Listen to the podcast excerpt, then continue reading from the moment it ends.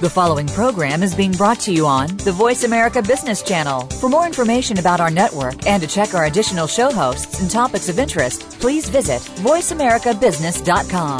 The Voice America Talk Radio Network is the worldwide leader in live Internet talk radio. Visit VoiceAmerica.com. The views and ideas expressed on the following program are strictly those of the host or guests and do not necessarily reflect the views and ideas held by the Voice America Talk Radio Network, its staff, and management.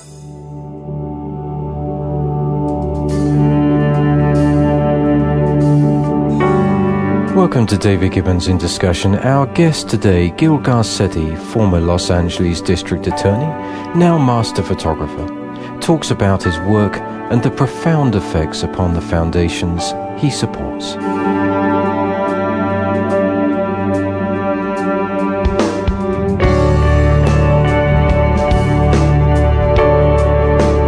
Welcome to In Discussion today. I am very delighted to have Gil Garcetti joining me today former Los Angeles District Attorney, serving from 1992 to 2000, who was involved with the O.J. Simpson case and aftermath of the highly publicized Rodney King events, following which he made the life changing decision to work as a photographer, subsequently becoming one of the most respected urban photographers of our day.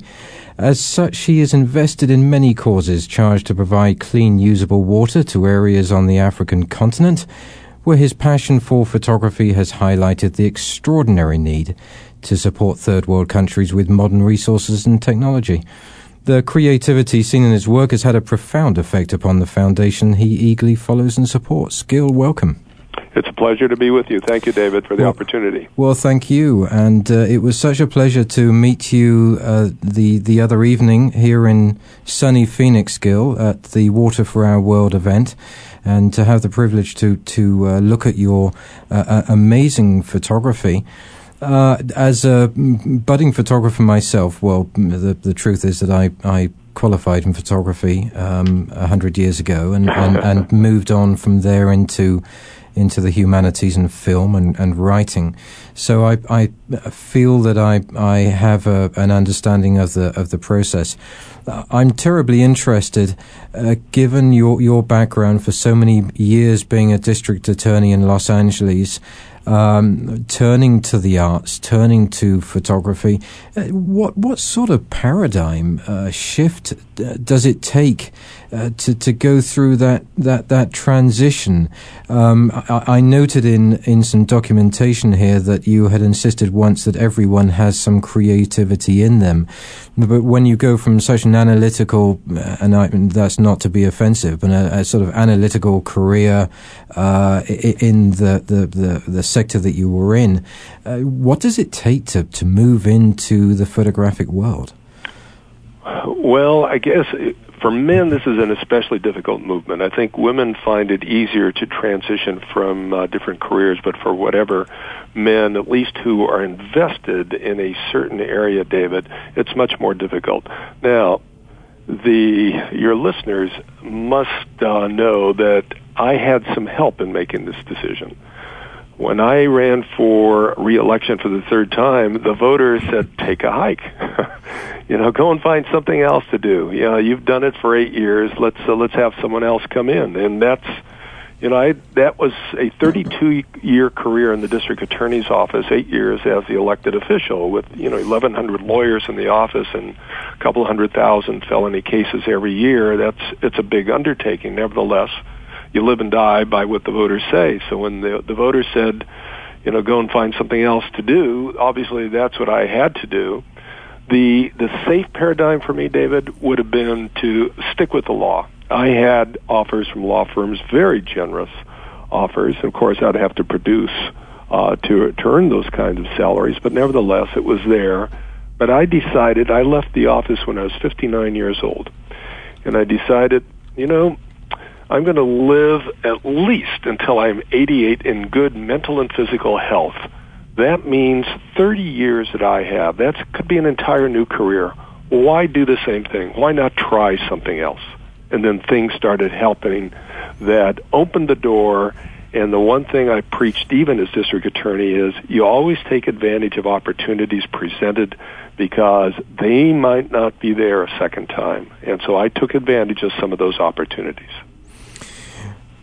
And that is so terribly interesting um, because it, it, it, like anything in life, it's a risk. Sure. And uh, uh, it, it, was an enormous risk, I, I, guess, going into a profession that that was so distanced from, from what you had been doing.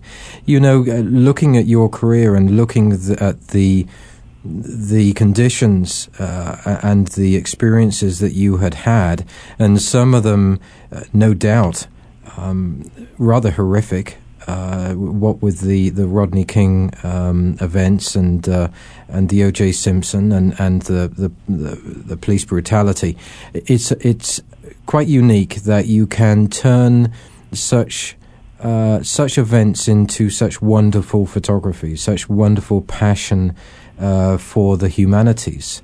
Um, how did you how, how did you feel that that worked? What was the methodology with that? Well, there, there are two aspects of it. First of all, I was not new to photography. I had been and was a photographer longer than I was a lawyer. I started being a photographer then in 19, well, I don't know exactly when, but I was like 14, 15 years old when I took that up. And it was a marvelous thing that I always did, even when I was a district attorney. I always carried a camera in my pocket and I was always taking photographs, and I had photographs up, and I had opportunities to uh, display photographs in galleries, decline those opportunities, and maybe later in life, not thinking I'd become a professional photographer. But this all started how, about a month after I left office. It happened in two ways. One was in January 2001. I left office in December 2000 I was invited by the Conrad N. Hilton Foundation to accompany them both as a photographer and as a political consultant to them to assist them as they interacted with public agencies in West Africa and non-government organizations because they were supplying assets money to fund clean water projects in West Africa. So that's, you know, that kind of began my process in terms of my photography. It was a process that, yes, began in January, but really had begun far beyond that because born and raised in Los Angeles, my father was an immigrant from Mexico, grew up in South Central Los Angeles, but I had become the district attorney. Nevertheless, I still had a passion for what one could do with a camera. As simple as that may sound, you know, that's what kind of drove me. But it wasn't until I was teaching at the Kennedy School at Harvard University when my first book came out that I realized this could actually be a career change. Because what I wound up doing is taking photographs in West Africa in January. Drop, let's drop that for a minute because in June I started taking some photographs of the iron workers who were building the uh, Frank Gehry designed Walt Disney Concert Hall. That book about the ironworkers, I'm sorry, that project wound up to be a book project. And when the book came out, I'm teaching at the Kennedy School, and the Los Angeles Times writes a review about my photography. Well, I knew it was curtains when I first heard that the LA Times was writing about my photography because they didn't particularly care for me as a district attorney. David, it was 180 degrees. They loved me as an artist. And that's what kind of launched my, I guess, willingness to take the chance that, okay, if I really do fall on my face, big deal. I've fallen on my face publicly before. Let me move on. Let me try this because I think that I might be able to communicate in a different way through my art, through my photography, than I had through my political status as the district attorney. And during that time, Gil, uh, did you have thoughts at all that uh, you you wished you'd had picked up that camera earlier in your life? That perhaps you could uh, you you you could have done, done more, created more, um, uh, achieved more, or were you just comfortable that, that, that you were finding it then and there and it was your next chapter, as it were? I have no regrets about my career paths. Um, I don't know if you know the name Julius Shulman. Julius Shulman is one of the world's, or was one of the world's most famous architectural photographers. He became a mentor of mine when he was 89 years old, and I had just left the district attorney's office. He had seen my work. He then started introducing me at times um, to audiences and he would always say, now, when I saw Gil's photographs for the first time, I looked at him and said, why were you ever the district attorney? This is what you should have been doing. And I smile, and my response, David, is that maybe I could have done something uh, earlier as a photographer, but what I see today, what I feel and think today, is based on all my experiences in life, including that as being district attorney. So no regrets, David. I'm going to live in good and mental and physical health until I'm at least 88, and I still have a lot of artistic work I think that I can accomplish. Well, I was uh, reading about your time at the the Disney concert hall, Yes. I, I, was terribly interested in that, Gil. Um, the, your book Iron is clearly a great success, but you know those images uh, reminded me so so much of Charles Abbott's uh, images from the 30s. Surely, you know, in particular that the lunchtime atop the skyscraper. Yeah, yeah. Uh, were were you were you uh, impressed upon by those images when you uh, arrived at the Disney Hall, or were you not aware of those? I was I was not aware of him nor uh, much of his artwork. I was aware of one or two iconic images, but that was not the impetus. The impetus was that one, I saw this raw steel going up and it's soaring, it's curving, it's bending. It was marvelous to look at. But I also knew, David, this is going to be covered up. And so I said, you know, all right, be my own project. Maybe I'll, I'll try and photograph it. But then I also see the incredible artwork, diligence, and intelligence of the ironworkers. Frank Gehry and his cohorts designed the building, but it doesn't get built without the talent and dedication of our ironworkers, New York City, Cleveland, Los Angeles, wherever. It's the ironworkers. So I decided said, let me memorialize what the ironworkers are doing because they should be thanked as much for this building, this iconic building in Los Angeles, as Frank Gehry will be thanked.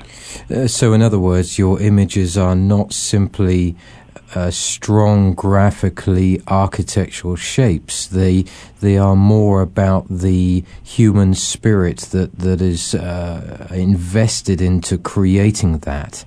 Most definitely. When I write the forwards in the book, and you may not have seen that. I ask people, said, if you go in and appreciate the concert, don't just thank Frank Gehry remember that feeling, that sound, the sensuous feeling that you have when you look at this uh, uh, building, both inside and outside. It's because of the dedicated work of the men and women ironworkers who got this built. Now, in, in taking those photographs, Gil, do you see uh, that sort of composition as rather static, uh, rather um, in terms of, of composition and form um, rather uh, in, a, in a grid fashion when you take those photographs. And I'm only asking this, uh, having been a photographer for so many years myself, yes. that you then moved on to uh, your actually your third book, the, the Dance in Cuba, and your style can become so fluid. Mm. Um, how how do you, in your mindset, go from creating that sort of image to uh, to moving on to something w- with more fluidity? Uh, it, how do you how do you work that? How does that come well, out? Well, a very interesting question that, that you put to me, David, uh, because I never did look at the the first effort, the the book Iron, as being a static subject matter. I wanted to show the the spirit that the bent and curved iron and the acrobatics of the iron workers seem to convey to anyone who is willing to look to look beyond seeing. I mean really see and feel what is going on here with that second book of frozen music which is simply the abstract art of the walt disney concert hall. Yes there's static images, but if I haven't communicated the soaring spirit that that building generates, then I haven't done my job because that's what I felt. That's what I really felt. And of course, you know, the dance in Cuba thing, yes, it's completely different. I had to fight the dancers there because they were professional dancers, non-professional dancers. Professional dancers don't always like movement, especially classical ballet dancers. They want to show the exact perfect form. Freeze it. Don't do anything more with it. Don't show me in motion. And so, but you know, I was uh, working with them, and I think I conveyed to them the importance of showing people that no, this is spirit. This is a dirt poor country. I'm now trying to convey to people outside of Cuba that look at these people. They're very poor, but when they dance, look at the spirit they have. Can't you feel that? Can't you capture some of that? And don't we appreciate that we don't need all the material things that many of us require to really have that spirit of life? And of course, that, that rather articulate explanation behind your photographs is rather unique. Uh, we, we all are budding photographers at heart, but essentially many photographers take a picture uh, because of the visualization, perhaps, or, but but not because of the uh, effects in the long term or the story that that comes from it. And I was interested uh, in one of your quotes, um, and I'm not sure, uh, Gil, so forgive me, but sure. you suggested that you ha- you have a broader view um, after uh, coming out of a life yes. uh, being a, a prosecutor um, of what can be done with your work, mm-hmm. uh, more so than other artists. And the chief purpose of your photographs is to try to do something and raise awareness of issues. And and uh, is is that one of the main purposes behind your work when you moved into the African continent? Most definitely, David. I mean, I do not take on projects unless uh, there's a fire in the belly, so to speak. And I use that fr- a phrase from a political phrase. When people are trying to decide whether to run for office, if you go to a political consultant, they want to gauge, do you really have that fire in the belly? Are you really willing to get out there? And do you really feel something? Or is it something, well, I need a job, I'm going to go forward or whatever? I will not take on a project unless I really feel something when I was first in West Africa in January uh, 2001, I saw the poverty. I heard the stories from mothers of the children, the babies they lost because of the bad water, dysentery that led to death within a matter of a few days. I've heard and I saw about the the waterborne diseases that cause blindness in children and, and, and adults and everything that goes with bad water. But David, I didn't know what to do with this information and the photographs because the photographs were primarily of beautiful people, resilient people, beautiful landscape. What we hear and see so often are the poor, desperate, dying people. Well, they are all poor, but they are not all de- desperate. They are not all dying. Can they use some help? Yes. But it wasn't until 9 11 eight months later that I realized what I had to do. And this goes back, David, to your original uh, statement, perhaps, about seeing a broader picture. When we had 9 11, I realized I had to do something because the countries that I was in in West Africa, Ghana, Burkina Faso, Mali, Niger, Cote d'Ivoire, are primarily Muslim countries. I looked at it in terms, well, we should morally, ethically be helping these countries bring the water to them that is simply below their feet, but they don't have the money to bring it up to the people. Number one. But number two, is my political hat on, I said, we need to be seen in the Muslim world as caring for Muslims. This is what we have to do. I have to bring this to the attention of people in the United States and beyond, and they will be responsive and they have, David.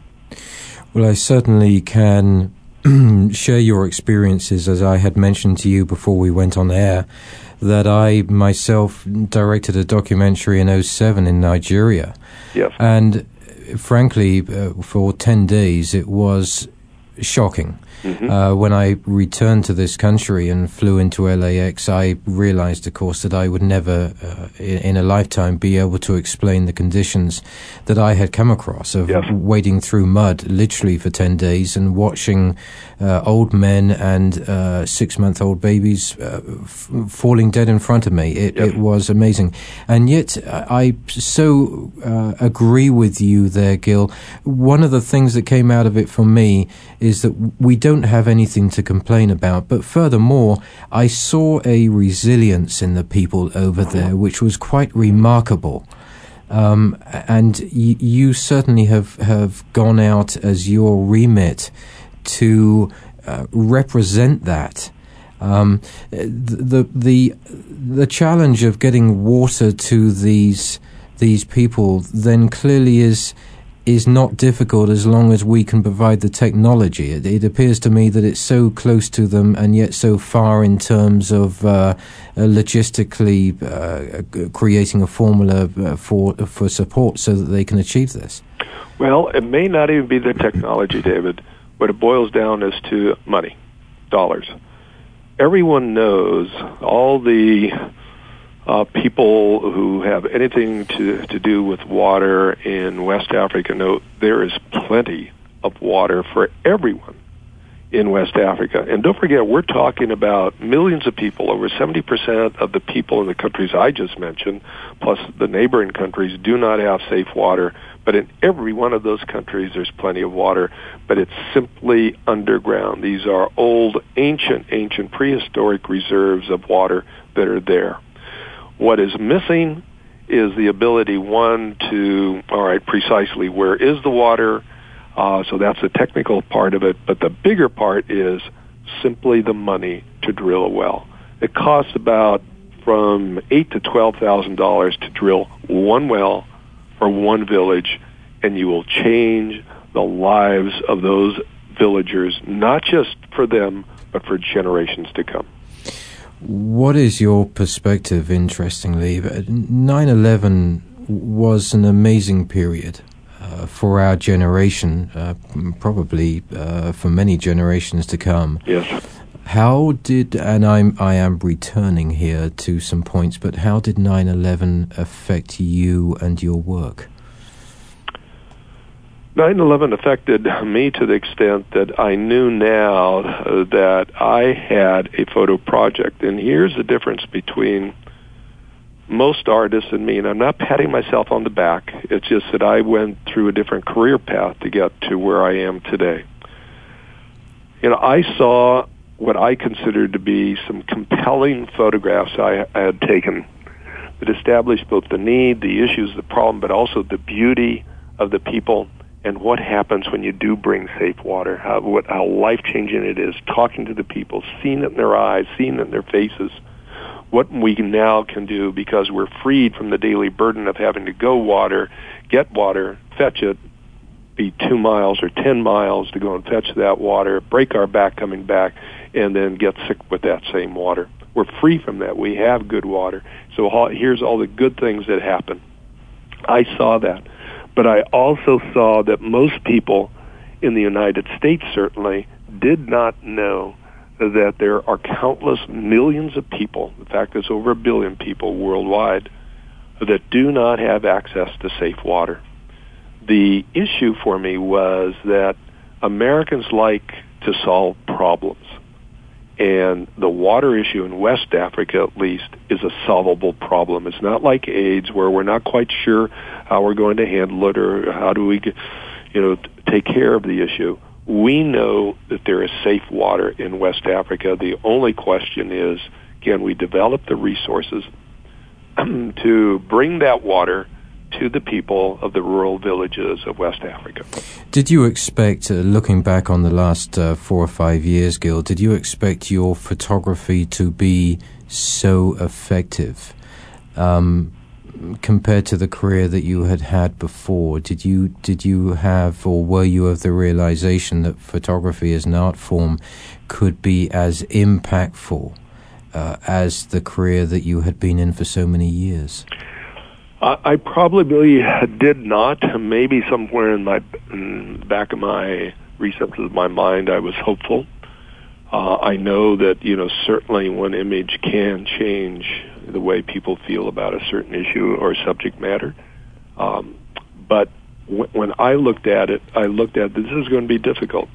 Most people do not want to hear about Africa. Where you know we hear about the constant drone of the poor, dying, desperate people, um, and they've had enough of that.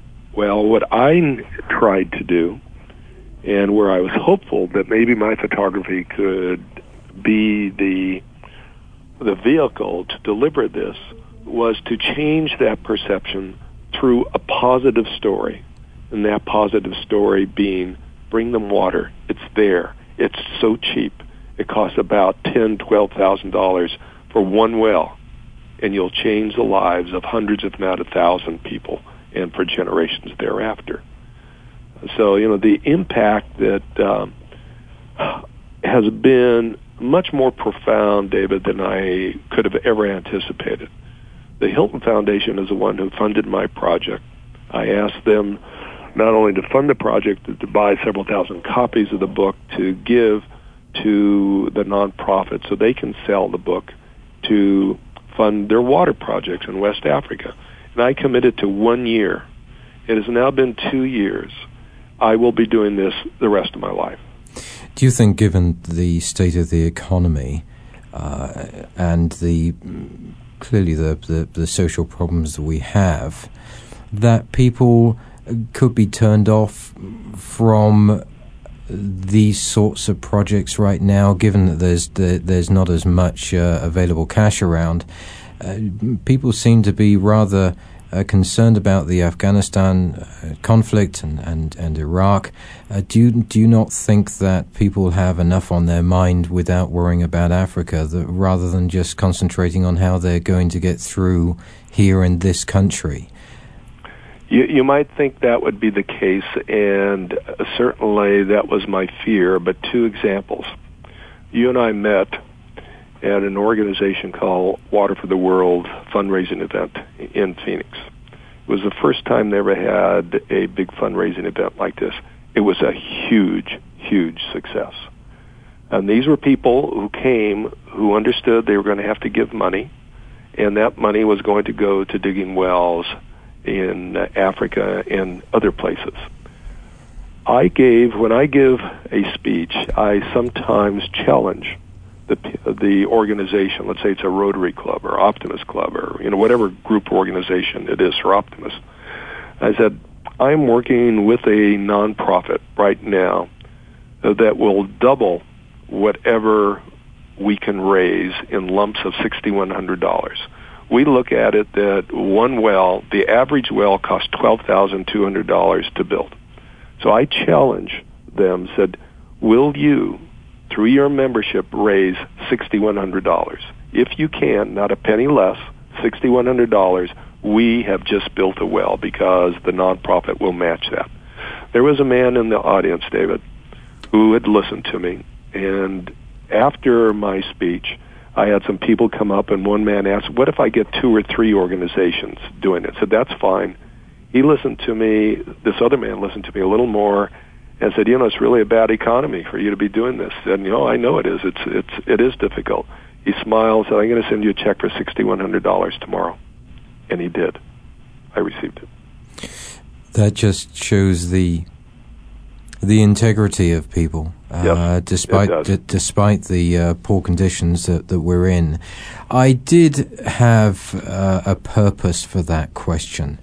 Um, if you look at the work of Avedon, mm-hmm. Uh, these great American photographers who yeah. who crossed this continent. Uh, is that something that you may look at? Uh, I had a an ongoing uh, project, 14 days, taking, uh, amongst other things, taking photographers across this country to explore this country, very much like Avedon did. Do you think that that might be something that, that you would consider? I would. I would very much so. And what do you think that you would come across uh, today uh, versus maybe four or five years ago? I think what, what I'd come across today is much more in terms of the ethnic shifts in our population, and both the tension it's caused, but at the same time, the good that it has brought. And it's we're a very young country. You know, we're not like Great Britain. We're not like Russia. You know, we're not like Japan. They have ancient histories. And marvelously, we are still such a, we're we're still a baby, and we're still forming. And I would like to perhaps be a little part of that in showing, at least in this early part of the 21st century, how we are changing.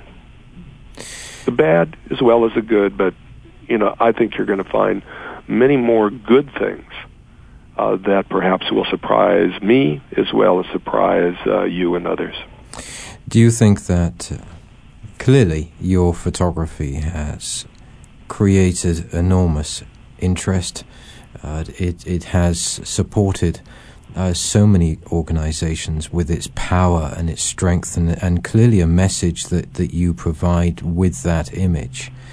Uh, do you think that film is something that you may explore? Uh, certainly, as a practicing photographer myself coming out of university so many years ago, it always seemed the progression to move into film or writing. Mm. Is that something you may consider? Obviously, I realize that you were consulting producer on The Closer. Right. Uh, do you think that the, the, the, the film and documentary perhaps is something that may be in your future?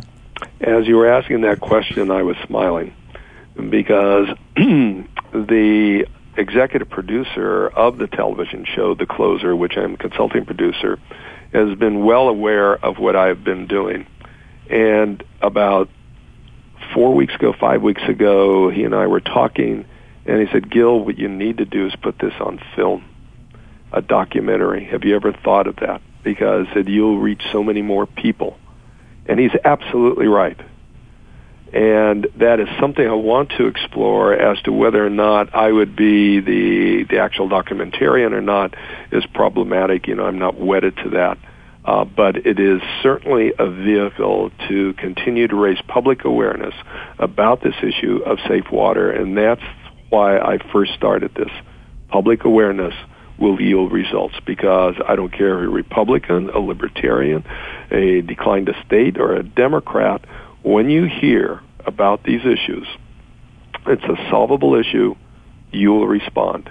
And a film, a documentary film, feature film of some kind, I think would have a greater reach. What is it about the film medium that creates that enormous reach and power that almost diminishes photography? It certainly has a greater reach. Yep. Um, to so many more people around the world, uh, especially with the, the dawn of the internet and, and, and, and everything else that is going on. But uh, is it not rather sad that you have to uh, move on to film to achieve something that the that the photograph cannot? Well, it's it, you can look at it as being sad, but it's a just a, a fact of life. Is uh, you know why do some teachers now you know from the Sesame model that okay you have to keep moving the subject matter a little bit. It's almost the same thing. You can look at a photograph, you can be moved by that photograph, and if you do your photographs correctly, they should tell a powerful, compelling story. But most of us want to be told the story, and you can be told the story easier with a film. And maybe if you hear the actual voices and you see them in movement, I mean, if you actually see people, you know, picking up of 40 to 50 pounds of water on their head and you're only 10 years old, uh, and you can hear the grunt, you can hear the groans, you know, yeah, you know, there's a reason to have film. I can't capture all of that in a still photograph. And I, I don't have any problem with it. I look at my photographs as as being perhaps as good as film, but I'll reach a different audience uh, because there's so many people who will glance at a photograph, but give them a film, they'll sit down and they'll watch it. That's okay. When you when you have reached this stage and you have these quite amazing images that you have uh, placed uh, or invested so much artistic thought in, compositional thought, form, uh, mm-hmm. everything that goes with an image. And yet you have transformed that.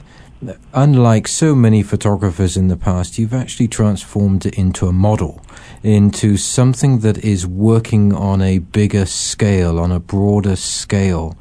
Uh, how, how how does that make you reminisce about the the, the process? Uh, do you now have to shift your thoughts away from that creativity to ensure that it's the it's the the the output and and the message to people that that takes precedence at this stage? Well, that's that's where perhaps my training and my experience as district attorney has helped because if I was going out giving a speech on we've got to do something about domestic violence or about keeping kids in school, you know, I know the audience might want to hear about the O.J. Simpson case or the Menendez brothers, whatever, but I have a purpose and a reason to go and out talk to this audience. I might use the invitation to, you know, quickly mention a high profile case, but then it's my responsibility to bring home the ultimate message for example, with juveniles, you know, 78% uh, of all people in prisons throughout our country are school dropouts. Why do we focus so much on putting people in prisons? Why aren't we focusing more on keeping kids in school? Keep kids in school, chances are they're not going to be in prison. It's the same thing, I think, with with the water aspect of it. I have to focus, and part of my training has helped me focus. You know, what is your ultimate goal here? Not to show a beautiful image of a photograph. You can pick up my book, and I think there are some beautiful images there that most of your listeners would agree, yeah, that's that's a beautiful image. But what do I want them to do? I want to motivate them. I want to get them involved. I want them to, if not donate directly to help uh, uh, dig a well, get involved with a nonprofit there. You, not everyone has the money to assist, but there are other ways of helping. I want action. I want ultimately our government to be involved. What could that do for your your daily life? I mean, how how could that take you or elevate you from where you are known as a photographer to perhaps becoming more of an ambassador uh, as as this as this expands? Well, I, I, don't think I can fully answer that. I am prepared, for example, at the appropriate time, and certainly given the recession, it's not the appropriate time. Uh, but if I knew, for example, that I had a 100,000 people nationwide who donated $10 or more uh, to um, our project, it's called Water is Key. Uh, that is the project. Uh, then that empowers me to go to members of Congress and say, look, in essence, I have over 100,000 people who've signed a petition, but it's not just someone signing a petition because they had to pay to sign the petition. They gave us 10 bucks, and they're saying that we as a people, we as a nation should be involved in helping bring people a basic need in life, and that is safe water. Well, this may uh, this may be a complicated process for you, I suppose. Uh, it may be that you'll have to become more of a tactician and uh, uh lobbyist rather than an image maker. At the end of the day, is that something that uh, that concerns you? Well, you know, I am not a water expert. Uh, I have now indicated to you that I'll probably spend the rest of my life working to raise public awareness about the issue of safe water in West Africa and also to help raise funds for the nonprofits. Uh, but I also have other photographic ideas uh, that I want to pursue. I have a book coming out in April and the photographs are completely different from anything I've ever done. First of all, they're primarily in color, but these are photographs of women on bicycles in Paris, David. Now, people start laughing and say, whoa, that, I'd love that kind of assignment. And it was a marvelous assignment, a marvelous long project. I have photographs of women in all seasons. But there is a an import to this, and the import is that, believe it or not, in the mid '90s, certainly the early '90s, Paris, the Paris, France, was not a city that was friendly to bicyclists. That changed in the mid 90s, especially after a transit strike that went on forever. Today, Paris is considered one of the most friendly cities for bicyclists. And people can say, well, that's nice, but so what? What's the import? The import is it has reduced traffic congestion and has dramatically helped to improve the air quality of the cities. So we have a project here that we're starting in Los Angeles when the book comes out in April. We're working with various cities in the greater Los Angeles area to try and replicate some of the programs that the city of Paris has done and hopefully, again, reduce traffic congestion and improve the air quality. And when, when I, uh, and sorry to interrupt, Surely. but it had, had, come to mind uh, the works of Norman Parkinson. Um, a, a, wonderful, uh, celebrated uh, British photographer back in the 40s and 50s who who also went to Paris, and of course he he, he loved to uh, photograph beautiful women, uh, and spent spent the 20s, 30s, and 40s doing that. Mm. Um, when you undertook that project, this this recent project, and given that you had uh, uh, retired from the uh, Los Angeles uh, um, DA's office, and you had moved into this uh, uh, this Disney project, and you had developed your style, and then you had moved into the African continent with these books, mm. and now you now you have this other project now and and it seems amazing to me now that you have these wonderful images from Paris, but it is amazing that you are actually utilizing them with a plan, with a strategy to encourage others in the community, whether it's environmental or humanitarian or whatever it may be. Now, when you when you launched into this idea in Paris, was it planned, or or, or was it first your uh, lyrical and visual senses that that took you down that road to create the images first? Then to be followed by the ideas of actually impacting the community with a strategy.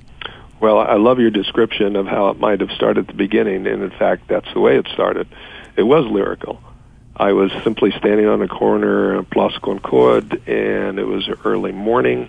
I was waiting for my brother-in-law who was in the embassy, and I see this beautifully dressed woman on a bicycle right up to the signal. And the front, she had a big purse, and on the back, she had tied down a big briefcase and so I loved it. So I, t- I photographed her, and then, uh, you know, a, a minute, probably less, uh, another woman comes up, and I photograph her, and that's when it hit me. He said, "Look at this, this is fabulous." So I started photographing uh, the women all over the the city of Paris uh, who were doing everything, everything on bicycles that we do in cars.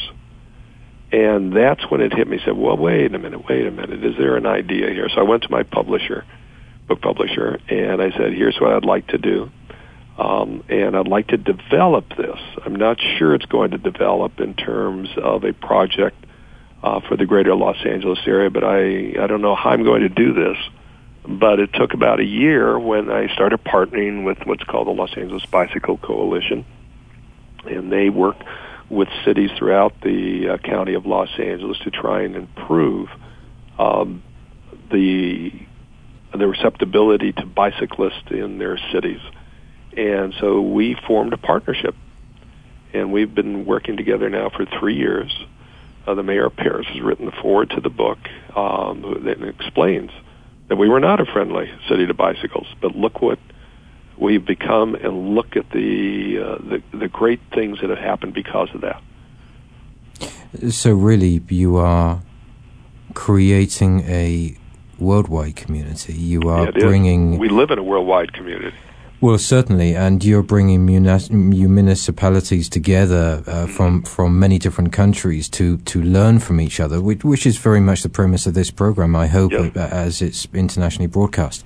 Uh, it it seems to me that you have a massive responsibility Um, obviously, I've grown up in the art world. I've grown up as a photographer, but I, I, don't snap pictures now. I wish I could. Um, and I clearly know a lot of photographers, but the one thing that is coming out of this for me is that your unique responsibility that you have as a, a person uh, with um, a very strong background, with, with great contacts, uh, with a way to leverage not only people but organizations with your work. Uh, is that a responsibility that that overwhelms you in terms of uh, the, the, art that you that you have taken on? Did you re- realize that that responsibility would come with the camera? I don't think I realized that the responsibility would come with the camera, but I accept that responsibility, and that's why I'm I pick with care what my projects are. I've had um, several opportunities to take on photographic projects and get paid a lot of money uh, for them, but I've declined because they were not something that I felt that I wanted to pursue. Said, okay, I'm not taking photographs just simply to get paid for it. Yes, I do sell my photographs on the water project, and I don't make any money off them. You know, all the, the proceeds go to a nonprofit but my other work from Disney Hall, et cetera, and the, the Dance in Cuba series, those, yes, I sell for profit, those things, uh, because, you know, I want to, I need that motivation in part, David, that people are buying this because they believe that the photograph is art that they are willing to pay a substantial amount for. And it reinforces me both as an artist and then I'm commun- as a communicator that I'm connecting with that person who is purchasing uh, that photograph. And I've had a couple exhibitions in the United Nations, one on the Cuba series and one on my water project in West Africa. And I would hang around there because people wouldn't always recognize me, obviously, in New York City. And I would just judge the reaction of the people who were looking at the photographs. And I love that because I wanted to, am I connecting with them? are they getting this? A couple times I would actually uh, begin a conversation with them and then introduce myself. So it was a lot of fun, but it was also a learning experience for me. So I do accept the responsibility that comes with the projects that I've undertaken. Uh, clearly, you have a uh, an extraordinary ability to wear different hats. I think that one of the things that, looking back over uh, my career at other photographers that I graduated with and and and uh, kept an eye on, is that photographers, uh, artists, uh, find it very difficult to wear different hats. They yep. they are usually, frankly, uh, either great photographers or, or dreadful businessmen. Uh, they they don't seem to be able to do to do both, and I, I, I think that's a that that's a sensible remark. I certainly know. Uh, uh cite an example I interviewed or had on the program a couple of days ago with great pleasure a musician composer from uh, the United Kingdom who is uh, very prolific in the British broadcasting world and he composes much of their music. Mm-hmm. And he said at the end of the day, you know, when you are a visualist uh, or you are lyrical or you are artistic, it is not really about the money that you're making. Frankly, if you didn't make any money, you would still want to do it because it is your life. Indeed. Um, how do you uh, how do you uh, recognize uh, the the path that, that lays ahead of you, Gil? Uh, how do you recognize uh, the lengths to which you will have to go to transform the art form that you possess in ensuring that it fulfills all the objectives of the foundations that the, you support and engages your your mind uh, your, and your storytelling ability to be able to perhaps transform this into film into documentary. How do you plan that ahead? Well you ask a huge uh, question uh, a very complex question. I'm not sure is the simple answer uh, but i again, the benefit that I have um, being the artist I am today is that I was trained in an analytical way, to look at things in an analytical way, and to plan. uh, not just to take things on on a daily basis, but to actually go out there and try and make some things happen. Uh, so I remain analytical, and I do plan, and I do uh, plot moves. I do figure out what I can do, who are the partners that I can work with, who might be interested. Not everyone is interested. I get turned down know, quite often, but it only takes one partner usually. And when that happens, there's magic.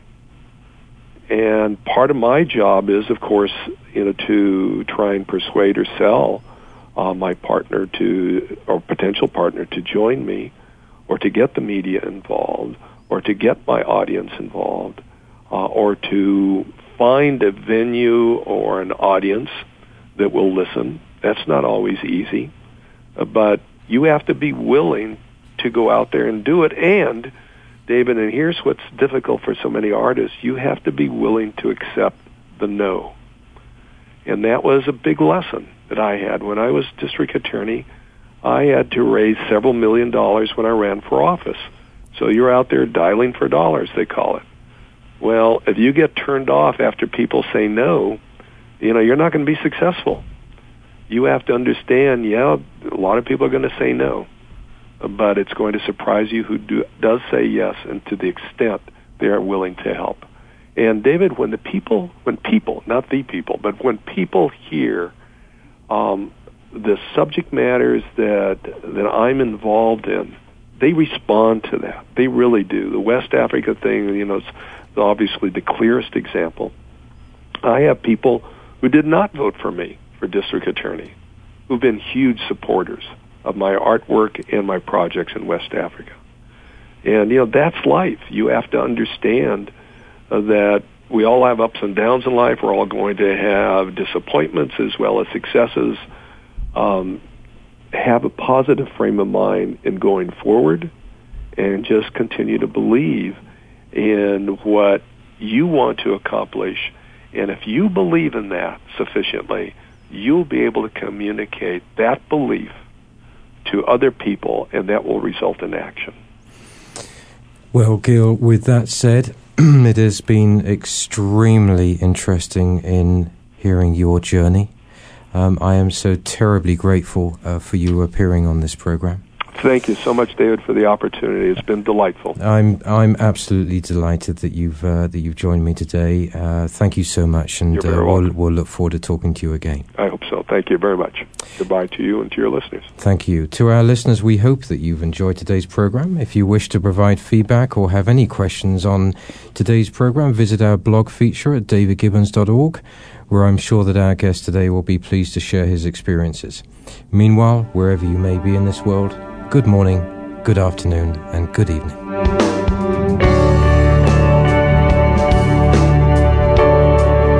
David Gibbons in Discussion welcomes listeners' comments and viewpoints at its blog at davidgibbons.org. This programming is supported by organizations and firms in the private and public sectors.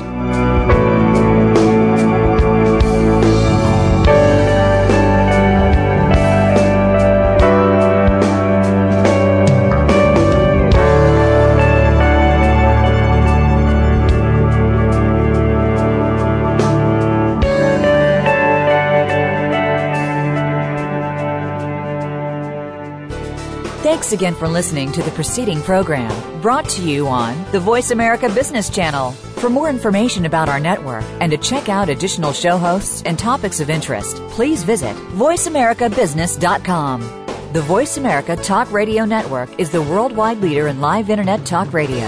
Visit voiceamerica.com. The views and ideas expressed on the preceding program are strictly those of the host or guests and do not necessarily reflect the views and ideas held by the Voice America Talk Radio Network, its staff, and management.